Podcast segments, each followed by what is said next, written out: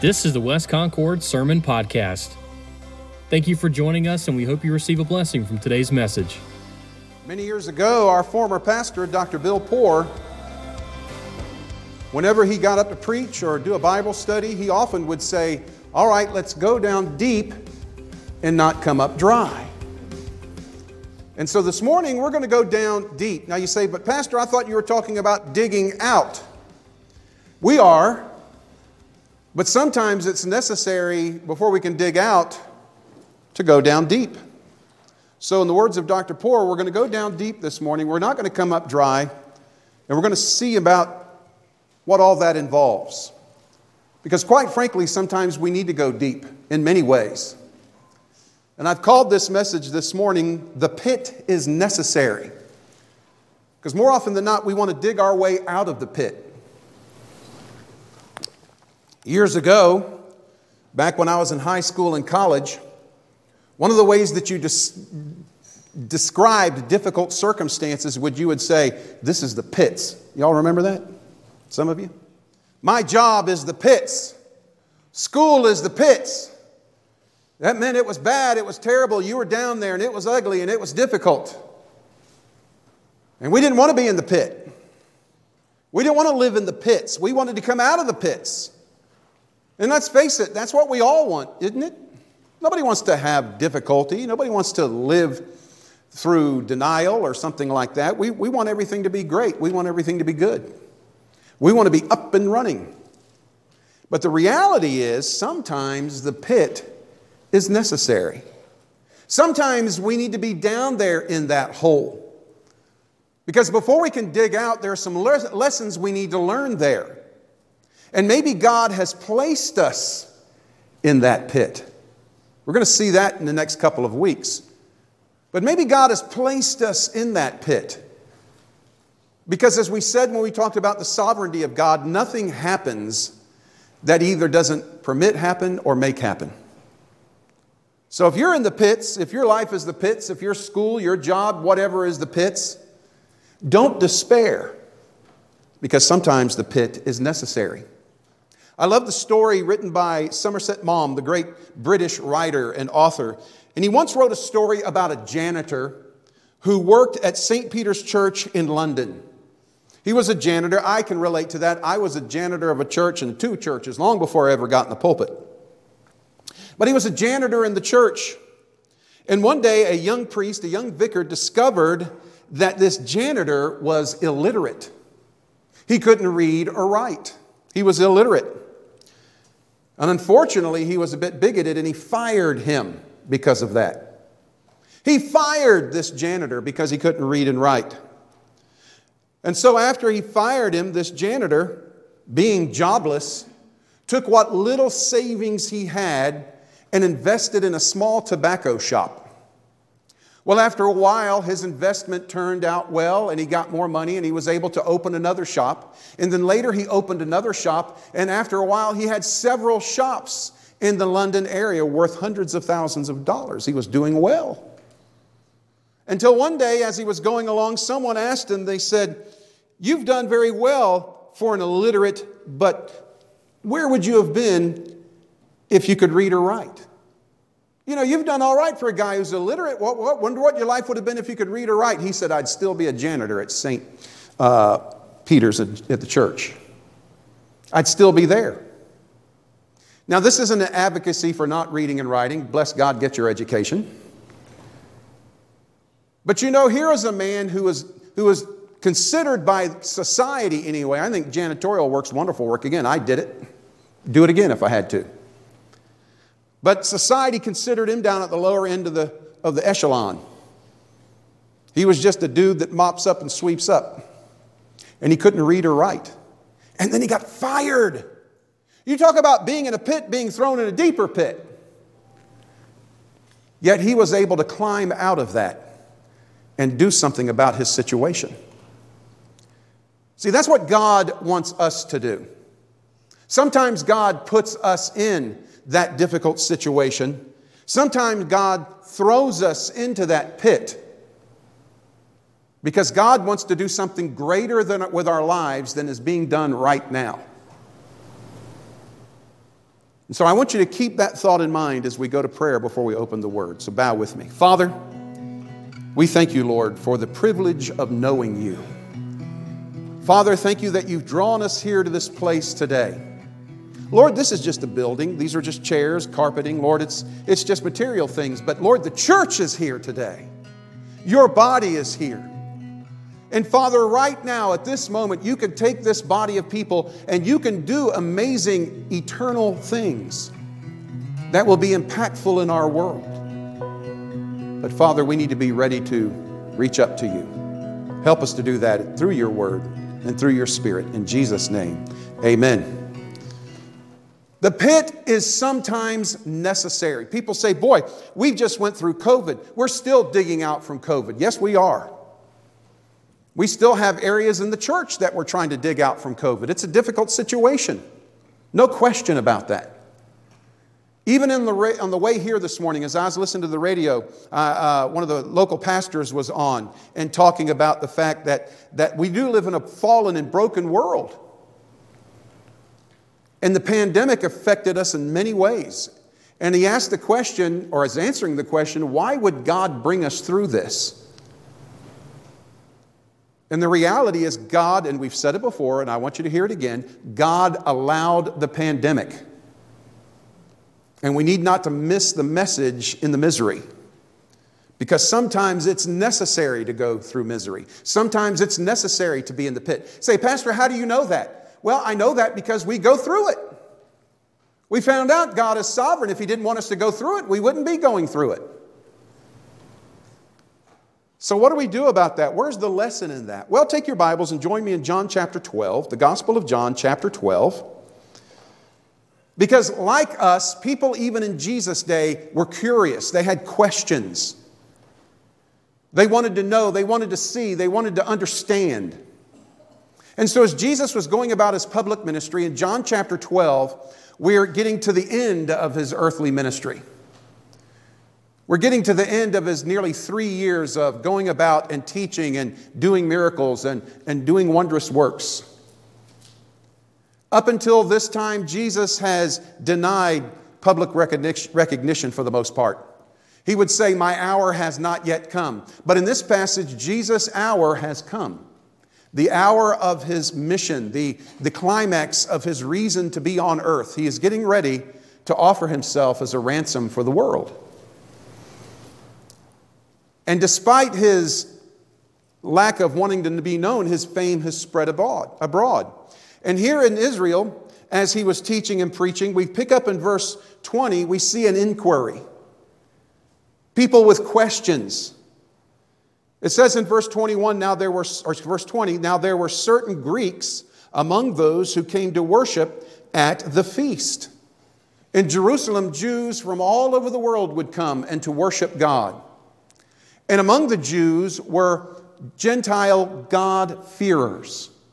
These were Gentiles from all the known world at the time who followed the God of the Old Testament, who, to the best of their ability, tried to keep the laws of the Old Testament. They were termed God-fearers. And while the Jews still saw them as second class citizens because their Gentile lineage, they still nonetheless feared Almighty God. And as they began to hear about and find out about Jesus, they were curious. They were curious. They wanted to know about him.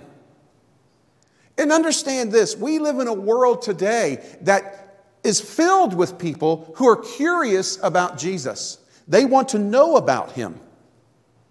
You and I have the answers, or at least we should. But unfortunately, many Christians, when they're, uh, when they're asked questions, they're either put off or they're afraid because I can't answer that question. That's a shame. We ought to be able to answer these questions. But nonetheless, people are curious, even skeptics, even atheists, even in their most vitriolic moments. They're simply seeking, trying to find out what's right or wrong what's true or not. And curiosity is still rampant today about Jesus. People want to know. And these Greeks, these, these Gentile uh, God-fearers wanted to know. Now, there were certain Greeks among them. They came to worship at the feast, verse 21. Then they came, then they came to Philip, one of Jesus' disciples. Why to Philip? Well, Philip is a Greek name. Philip is a Greek name. They felt like they could go to him because at least his name was comfortable to them. At least his name was familiar to them. So they go to Philip, who was from Bethsaida of Galilee, and asked him, saying, Sir, we wish to see Jesus. Now, it's an interesting word here, this word see. Because in the Greek, it's more than just lay your eyes on something. There's another Greek word for that.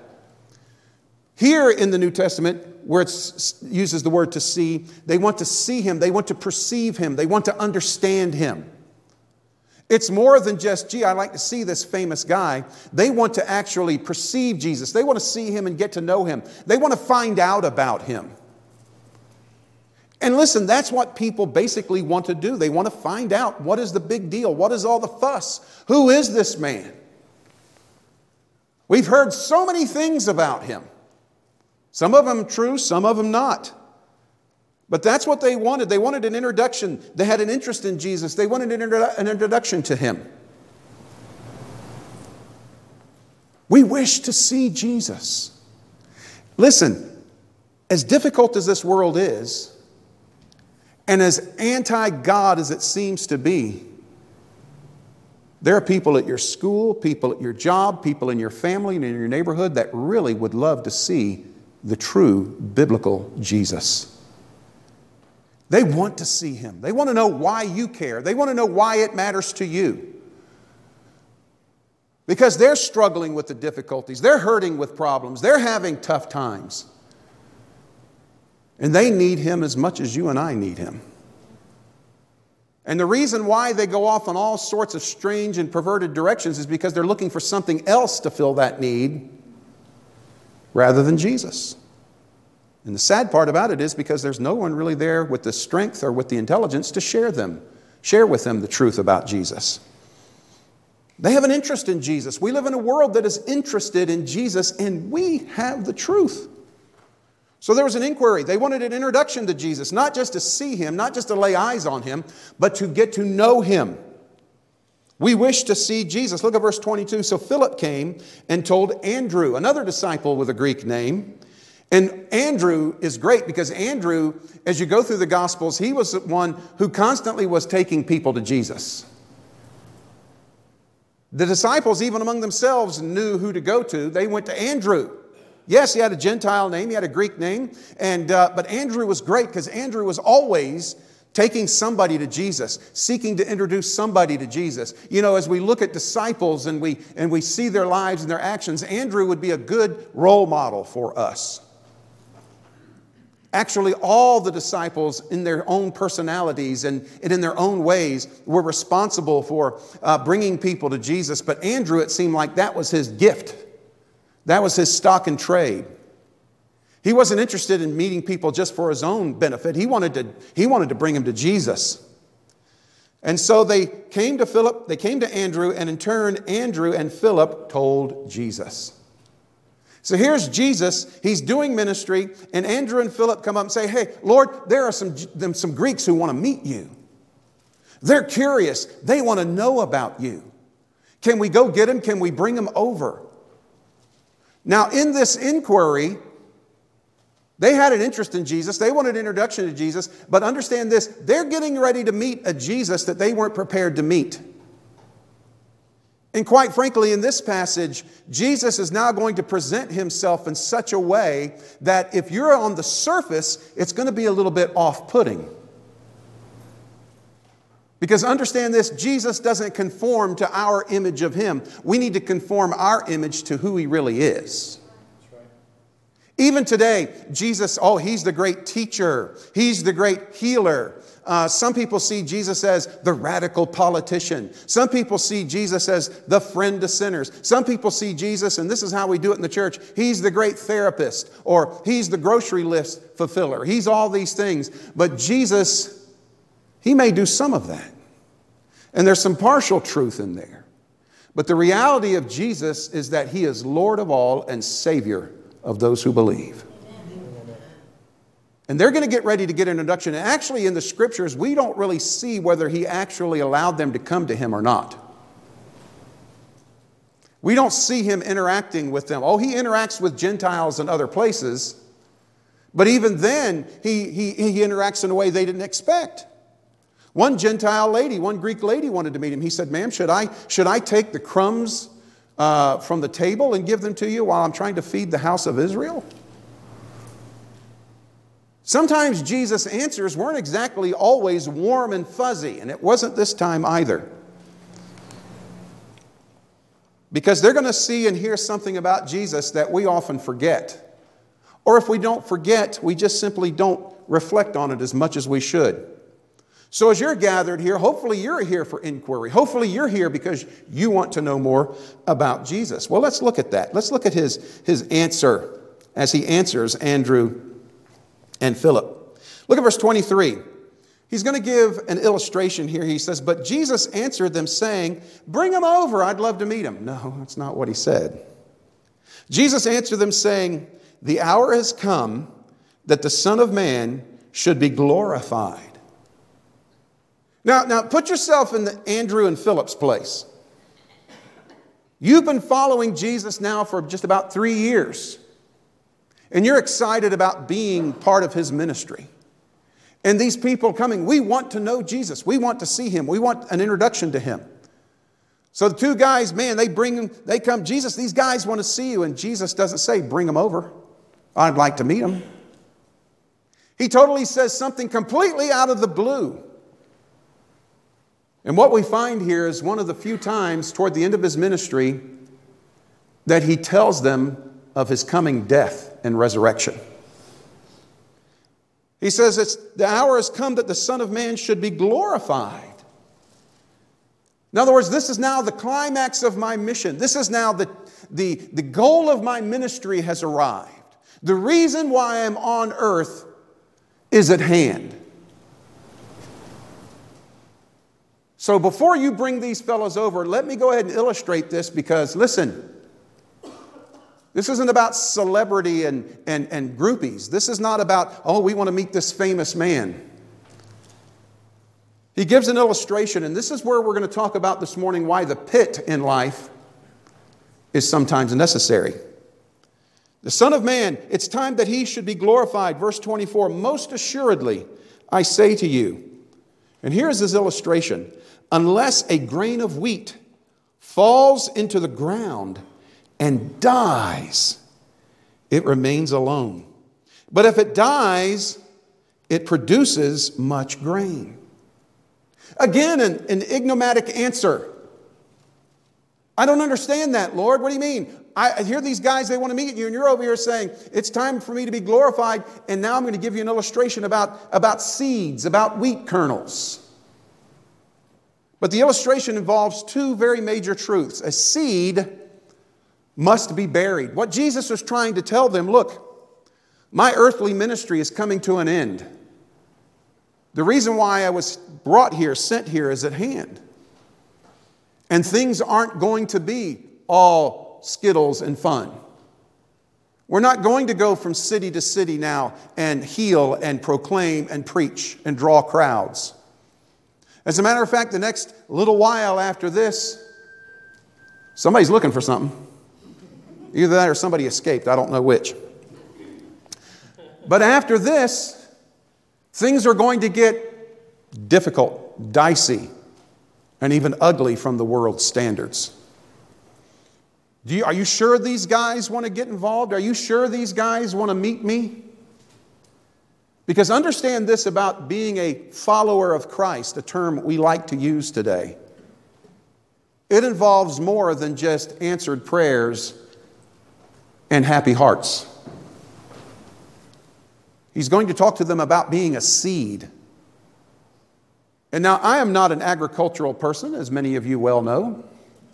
I purchase my vegetables or have them lovingly brought by wonderful gardeners in the church. I just had some delicious cucumbers last night grown at the Reed farm, and they were very good. Could I grow cucumbers? I can grow annoyed, I can grow mean, but I can't grow anything. Sometimes I can grow mold in my office if I don't clean it enough. But I do know that in order for a plant to grow, in order for a cucumber, uh, a tomato, or, or a wheat stalk, the seed needs to be taken out of the barn. Now, I don't have a barn, but I've been in barns, and barns are very comfortable. They're very warm. They're very pleasant being in a barn. The wonderful sound of animals and the warmth in the barn. And if I were a seed, I would probably like to stay in the barn. If I were a seed, I'd like to be comfortable tucked in my little bag with the other seeds, with community, having a good time, having seed parties. But it's necessary for the seed to do what God intended the seed to do it. It's necessary for that seed to be taken out of that comfortable barn and thrown in a hole in the ground. Do you want to be a seed? A seed has to be taken and shoved into a deep, dark hole where it's dirty, where it's cold, and then it's covered up. And it's necessary for that seed in its gestation period to be broken up, to be broken, and, and, and for the plant to come out. So the seed must be buried and the seed must be broken. It's not a pleasant thing for a seed. A seed must die in order for a plant to come up. And Jesus is here telling us that listen, guys, my ministry is getting ready to come to a pit. And if you go through the next chapters, 13 through 19, you see the difficulty that Jesus endured. And over and over again, he tries to tell them, I'm going to die. They're going to take me. I'm going to be crucified. And they're going to bury me. And I'm going to rise. But even his closest disciples didn't catch it. Even in John chapter 14, where at the, at the Passover meal, Jesus is very clear. And after he tells them, his disciples are just grieved, they're broken, they're confused. And he has to tell them in John 14, 1, let not your heart be troubled. You believe in God, believe also in me. For in my Father's house are many mansions. If it were not so, I would have told you. I go to prepare a place for you. And if I go to prepare a place for you, I will come again and receive you to myself, that where I am, there you may be also. But you know, even after that, they were still confused. Because we, even us, we don't understand why we have to deal with the pit. Why do we have to go through problems? Why does life have to be tough? Why did we have to go through the COVID pandemic? Why did we have to hurt? Why did I have to be, get fired from my job? Why, why did my mother get sick with cancer? Why don't my kids behave? Why are these bills hard to pay? Man alive, we can do this all day, can't we? Why is this going on? Why, God, are you making me go through this? But the reality is, God is allowing us to go through it. Because sometimes the pit is necessary. And that's what he's trying to illustrate. For even Jesus faced a pit. We forget that when we struggle and suffer, that our Savior also struggled and suffered. And his pit started with a cross. He was nailed to a cross. Can you imagine? No, of course you can't. I can't. What that's like. Oh, I've endured painful things. I've gone through physically difficult things. So have you. But I cannot imagine having my very arms nailed to wood or my feet put together.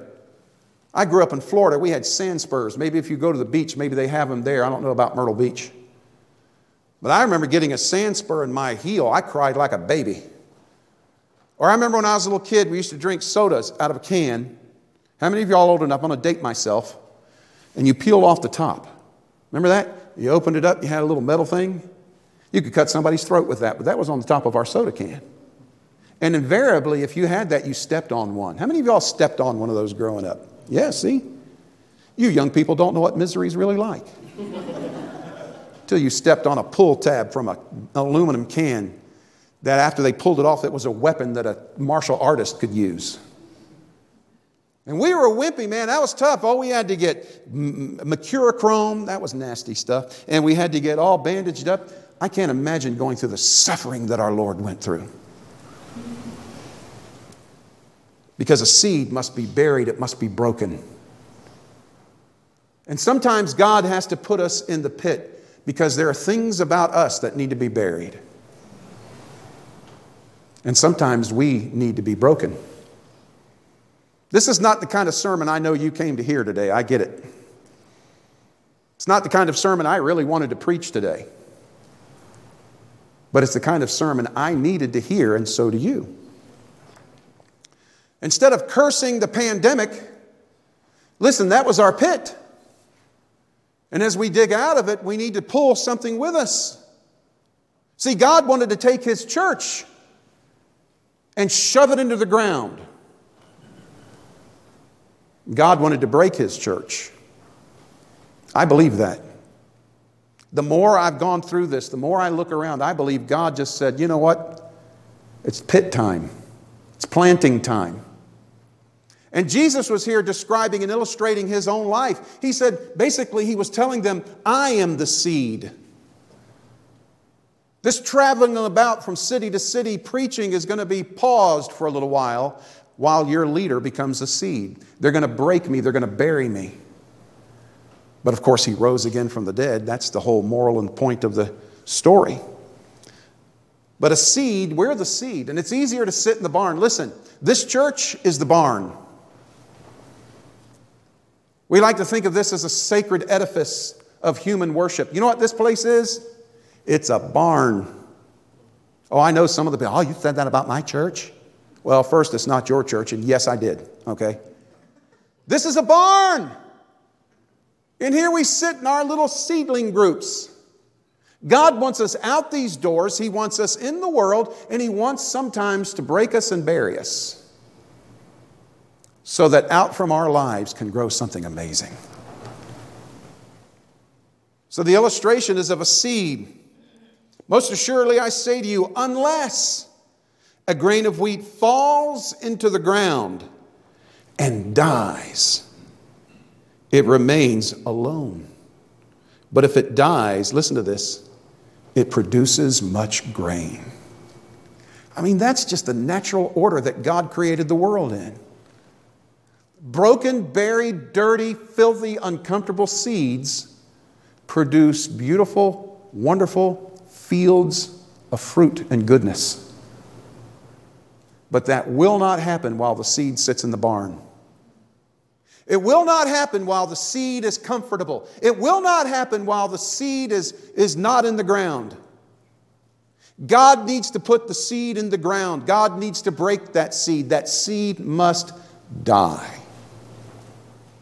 And this is the illustration that Jesus was sharing to his disciples as they were getting ready to bring these guys over to meet him. Can you imagine being Philip and Andrew after that little statement? Uh, Andrew, go get them. Not me. I don't know, these guys might not want to come after this. Because know this, you read the Gospel of Mark especially. Gospel of Mark demonstrates how really in some instances, how clueless his disciples were. Even at one point, he says, Are you so dull that you don't get it? Now, I'm not trying to be ugly or disparaging to his disciples because guess what, folks? We are too. I had a young man I was talking to not too long ago, and he's talking about the ministry. He said, Pastor, how is it that you stay in the ministry that long? I say, Well, I'm a shepherd and I deal with sheep, and sheep aren't real bright. and you just have to be patient. And he looked at me and he said, Man, that was ugly. How can you talk about your church people that way? I said, Look, I'm the head sheep. I'm not bright either. It's difficult. But nonetheless, he wanted us to know this.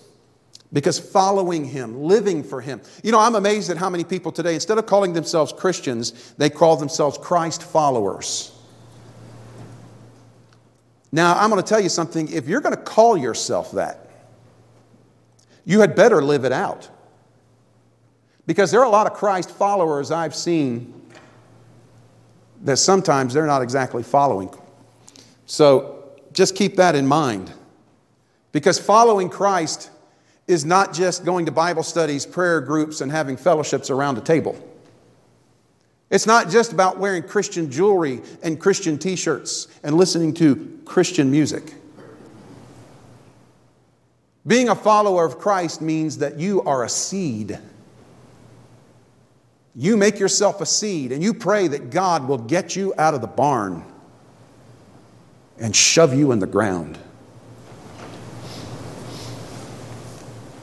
and break you. Look what Jesus says in verse 25 as we move from illustration to illumination. Now he's going to enlighten them about what he's trying to say. He says, He who loves this life will lose it. And he who hates his life in this world will keep it for eternal life. That word keep means literally guard and protect it. In other words, as a seed, a seed cannot be comfortable staying in the barn. God didn't call seeds to stay in barns. God didn't call seeds to stay in seed packets. God made seeds to be planted, broken, and die so that things might come up. Problem is, we like the barn. The barn is comfortable, the barn is cozy. We want to come to the barn and we want to sing barn songs and we want to see all the other barnyard seeds. We have our barn traditions. We do things the barn way.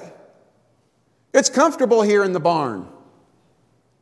But God doesn't want us to stay here. God wants us to go out of the barn. And sometimes, yes, God will take us and shove us into the ground. And it's difficult and it's hard. And he may do it through financial problems, health problems. He may do it just because we have people around us who are skeptic of Christianity, skeptical of Christianity. He may cause all sorts of issues to bury us and to break us. But we're seed. Unless you think that's not fair, Jesus demonstrated that because he was talking about in those earlier verses himself. He was basically saying, I'm a seed and I'm getting ready to be broken and buried. And if, if that doesn't happen, listen, if Jesus didn't endure the cross and if Jesus didn't die and allow himself to be buried for three days and rise again, there would be no salvation. Because there have been a lot of religious leaders. Listen, Muhammad was a religious leader. Muhammad, he, he, he, he didn't die uh, in, a, in, in a death like that. He died in old age. Buddha was a religious leader. We really don't know much about Buddha other than he taught some interesting things. Yet millions follow him. Even Moses. I can name off religious leader after religious leader. We could just be another religion. We could just be another belief system with our leader who taught stuff and died in old age. But that's not real and it's not true. Jesus was a seed. Jesus allowed himself to be taken out of the barn. He left the splendors of heaven. I mean, this isn't heaven, but God took on flesh, left heaven. He didn't have to, but He did. Can you imagine being God, unlimited, all powerful, all knowing, everywhere present, and clothing yourself in flesh that hurts, flesh that gets tired, flesh that gets hot, flesh that gets cold, flesh that gets hungry, flesh that feels pain and suffering? Oh, that's what Jesus did. And then that flesh was nailed to a cross to experience agony after he was whipped mercilessly with a cat o' nine tails, ripping his flesh. And then that flesh died. And they buried him. God. But he rose again and he's alive. And because he's alive, he stands by to offer salvation to all who would come, confessing their sin and trusting in him. That would not have happened. None of those other religious leaders can do anything for you.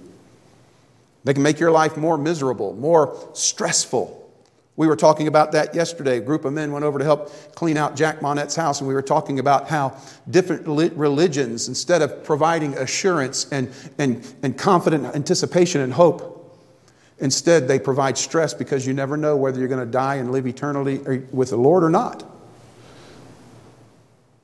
So he's talking about, he's illuminating, saying, look, if you love this life, plan to lose it. Don't be attached to it, let it go. And he who hates this life in this world will keep it for eternal life. In other words, this isn't it. Talking about loving the Lord. Oh, I love Jesus. I hear people tell me that all the time. I love Jesus. Do you? Because it's more than just having a fond affection for him. When I fell in love with my wife and, and I gave myself to her, we married, I gave my life to her. I became submissive to her needs. I gave my life to her. No longer could I do everything I wanted to do. No longer could I be everything I, I wanted to be, what she needed me to be. I fail a lot of times, most of the time, but that was the, that was the deal. We talk about following Christ. Look what he goes on to say. He says in verse 26 If anyone serves me, let him follow me. The word literally means to go where he goes. And he illuminates that. He says, Where I am, there my servant will be also. That stands to reason. If you follow somebody, you're going to go where they go. Now, we follow people. We follow people on Facebook. We follow people on Instagram, Twitter. We go where they go. Sometimes it's a terrible trip. Okay? If you're going somewhere to eat, I'm going to follow you. Okay? Hopefully, you'll buy me something. My son was at the movies last night, went with a buddy, and a lady came up. She wanted to cut in line. She said, If you let me cut in line, I'll buy you anything you want. And he said, Sure. But anyway, uh, look, you know, we follow. He got a large Coke, popcorn, and all kinds of good things for it. But anyway, although that was hysterical. Following Jesus means going where he goes. Yes, he's with us right now because he says so. Where two or three are gathered, I'm in the midst. But you know where else Jesus is? Jesus is in the Dominican Republic. Jesus is at your job. Jesus is in your neighborhood. He wants to be there. You know why? He wants to go to your job so that others come to know him. He wants to go to your neighborhood and in your family and in your living room so that you will come to know him. Jesus sometimes goes in places you and I don't want to go. He wants us to do things. You know what? Jesus is going to be involved in Bible school. You know what? Bible school is a whole lot of hard work.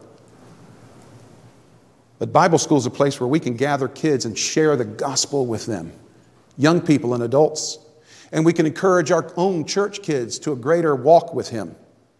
Following Jesus means going where He goes and being where He is. Loving Jesus means giving up your life and giving it to Him. Following means going where He's going. And then he finally says, If anyone serves me, him my Father will honor. You know, we like to have our faces on Facebook. We like to people to know what we're doing. That's why we put it out there. You know, we do that. We like to, you know, some, we like just to let people know, hey, I'm still here. I'm doing fine. And we like it when somebody likes our stuff on Facebook. Doesn't it discourage you when you put something profound on Facebook, nobody likes it? Because let's be honest, you search Facebook more often than not to see if people like your stuff than you are wanting to know what's going on. I ain't got any likes for that. I put that kidney stone on three weeks ago. Nobody said anything. I'm just amazed all the time about stuff people put on Facebook. People talk about, my favorite one is if you love Jesus, you will share this. If you love Jesus, you will go share Jesus. Amen? Share your thing on Facebook. Please don't put on there for me to share, because if that's, that, that's, that's kryptonite for me. If you tell me I got to share, if I, oh, if you hate cancer, share. I hate cancer. I had it, but I ain't sharing your post. what is, I mean, I don't understand that, but we're, we're just that way we are. We want people to like our stuff. Listen, at the end of the day, you need to ask yourself, whose honor are you looking for? See, sometimes in the pit, God has to put us down because He needs us to be humbled. He needs to break us before He can make us. And then we rise up through, through grace and almighty power of God, and then it's the honor from God is all we want. You know, I may never go through this world ever being known by anybody outside of this little community, but that's okay. Because I want, to, I want honor from God.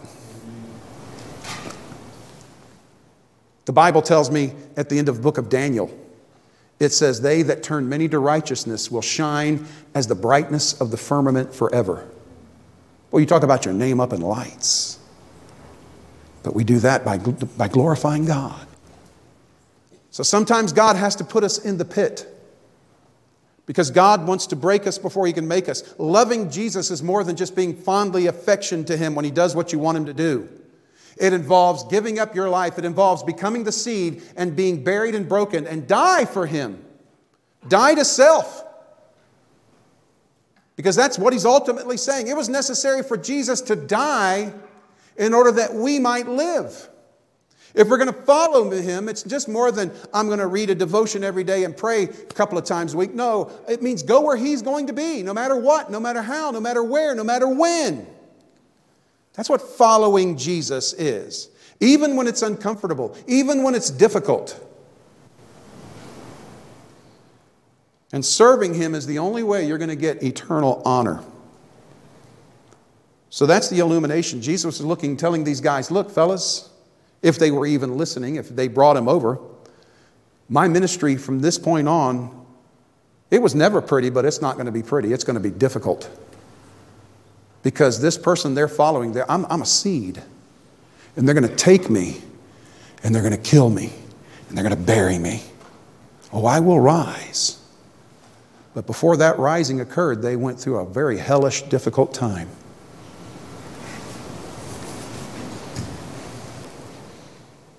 And that's why God allows problems to come into our lives. That's why God allows difficulty. Let me share with you quickly five things about problems. First, problems often provide us with greater opportunities. Problems provide us with greater opportunities. Problems make us get up, get out, get going, go get something dealt with. And more often than not, we're able to see the hand of God if we yield to Him. We're able to share the Word of God with people.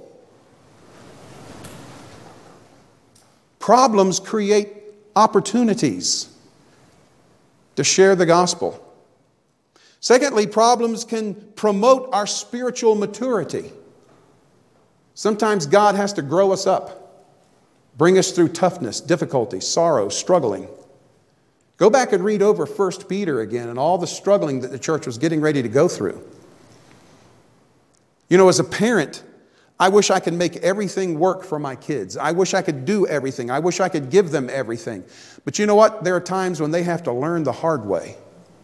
And that's tough for a parent to say. It's tough to have to watch your children stumble and fall. But sometimes it's the only way we learn because God lets us stumble and fall. It's part of maturing.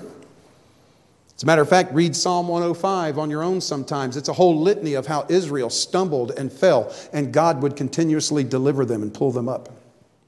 Problems also provide, or rather prove, our integrity. Man, that's deep. Did you hear that? Problems prove our integrity. It's been said that the only way sometimes you know what kind of tea is in a tea bag is put it in hot water. Think of the church of Jesus Christ as a tea bag. We've just gone through a whole kettle of hot water. And I'll be honest with you, as a pastor, I've been disappointed with many people as we've gone through this hot water experience. And I'm sure I've disappointed people in some way or another. You want to find out what's really in the heart and mind of a person? Put the pressure on them. Watch how they respond and react to difficulty. I have to admit to my share of failures. But the word integrity comes from the word integrated. It means, do you have it all together? And sometimes when the hot water comes, the problems come, things fall apart. Number four, problems also produce a sense of dependence. That goes without saying. Because sometimes we get caught up in our money, we get caught up in our, in our friends, we get caught up in our stuff, we depend upon our health, we depend upon our politics, our party. Uh, man, what a mess we went through with this whole presidential election. We had some people thinking, oh, this president's going to be our savior, that president's going to be our savior. I've been alive for many presidents, ain't none of them saved anything. And they're not going to. Jesus Christ is our savior. And sometimes we have to go through difficulty to understand that and learn to depend upon God. I, when I was going through the cancer situation last year, I was, I'm still going to do it. I'm going to print, up a t shirt that says, You got to sometimes go through hell to get well. and I learned to depend upon God so much more then. And finally, problems prepare our hearts for ministry. Because we get so comfortable, we forget there are hurting people, struggling people who need us. And sometimes God wants to put us in the pit and break us and, and, and do that in order for us to be able to relate to people who are struggling and suffering. Again, this group is going to the Dominican Saturday. They're leaving Saturday. They're not going down there to be the savior for Dominica, the, the Dominican Republic. Dominica, did I say that? They're going down there to help those who are struggling with ministry and come alongside them. They're God, godly people down there, but they need help, just like we need help here. So, what's the bottom line? The bottom line is this as we finished we must die to self to truly live for Him. That's what a seed does. Troubles, trials, being thrown in the pit, we've got to come to the place when we're there saying, you know what, I need to die to this world and I need to live for Jesus. All my hopes, all my dreams, all my aspirations, all my goals, I need to die to them. In other words, sometimes the pit is necessary. We're so concerned about digging out that we forget what we're there to begin with. I love what Paul says in Romans chapter 6. He says this He says, Or do you not know that as many of us as were baptized into Christ Jesus were baptized into his death? The whole symbolic understanding of being baptized, when we're taken down in the water, we die to self. When we rise out of the water, like Christ rose again from the dead, we rise to newness of life. Baptism doesn't save, it's merely a symbol of that truth. He says, Therefore, we were buried with him through baptism into his death, that just as Christ was raised from the dead by the glory of the Father, even so we also should walk in newness of life. See, here's the whole thing about the pit and the whole thing about the seed. The seed shouldn't stay a seed, it needs to become a stalk of wheat. It needs to become an orange tree. It needs to become a, a field of watermelon. It needs to become what it's, what it's supposed to be for God. But you know what? We as Christians, we like being seeds. And God needs to cast us into the pit. God needs to break us. He needs to bury us. And yes, we need to die to self before we'll ever see the fields of fruitfulness that God expects from us. I close with this from Charles Haddon Spurgeon, one of my heroes, who began life as a simple shoe salesman, but ended up leading tens, if not hundreds of thousands of people to Jesus in the late 1800s. He said this He says, I have now concentrated all my prayers into one. And that one prayer is this that I may die to self and live wholly by Him. That's a very difficult prayer to pray. It's a scary prayer to pray. But unless you and I adopt that attitude, we will not see what God wants us to see. Unless you and I get that attitude of our heart, unless that is our prayer, this church, your life, will never see the fruitfulness that God wants to make happen. So sometimes the pit is necessary. Instead of digging out, sometimes we need to be buried. Sometimes instead of being delivered, we need to be devastated. And yes, we as believers need to die to self and selfishness so that we might let it go and live for Jesus and walk with Him. For additional sermon resources and to find out who we are, visit us online at westconcordchurch.com. Thanks for listening.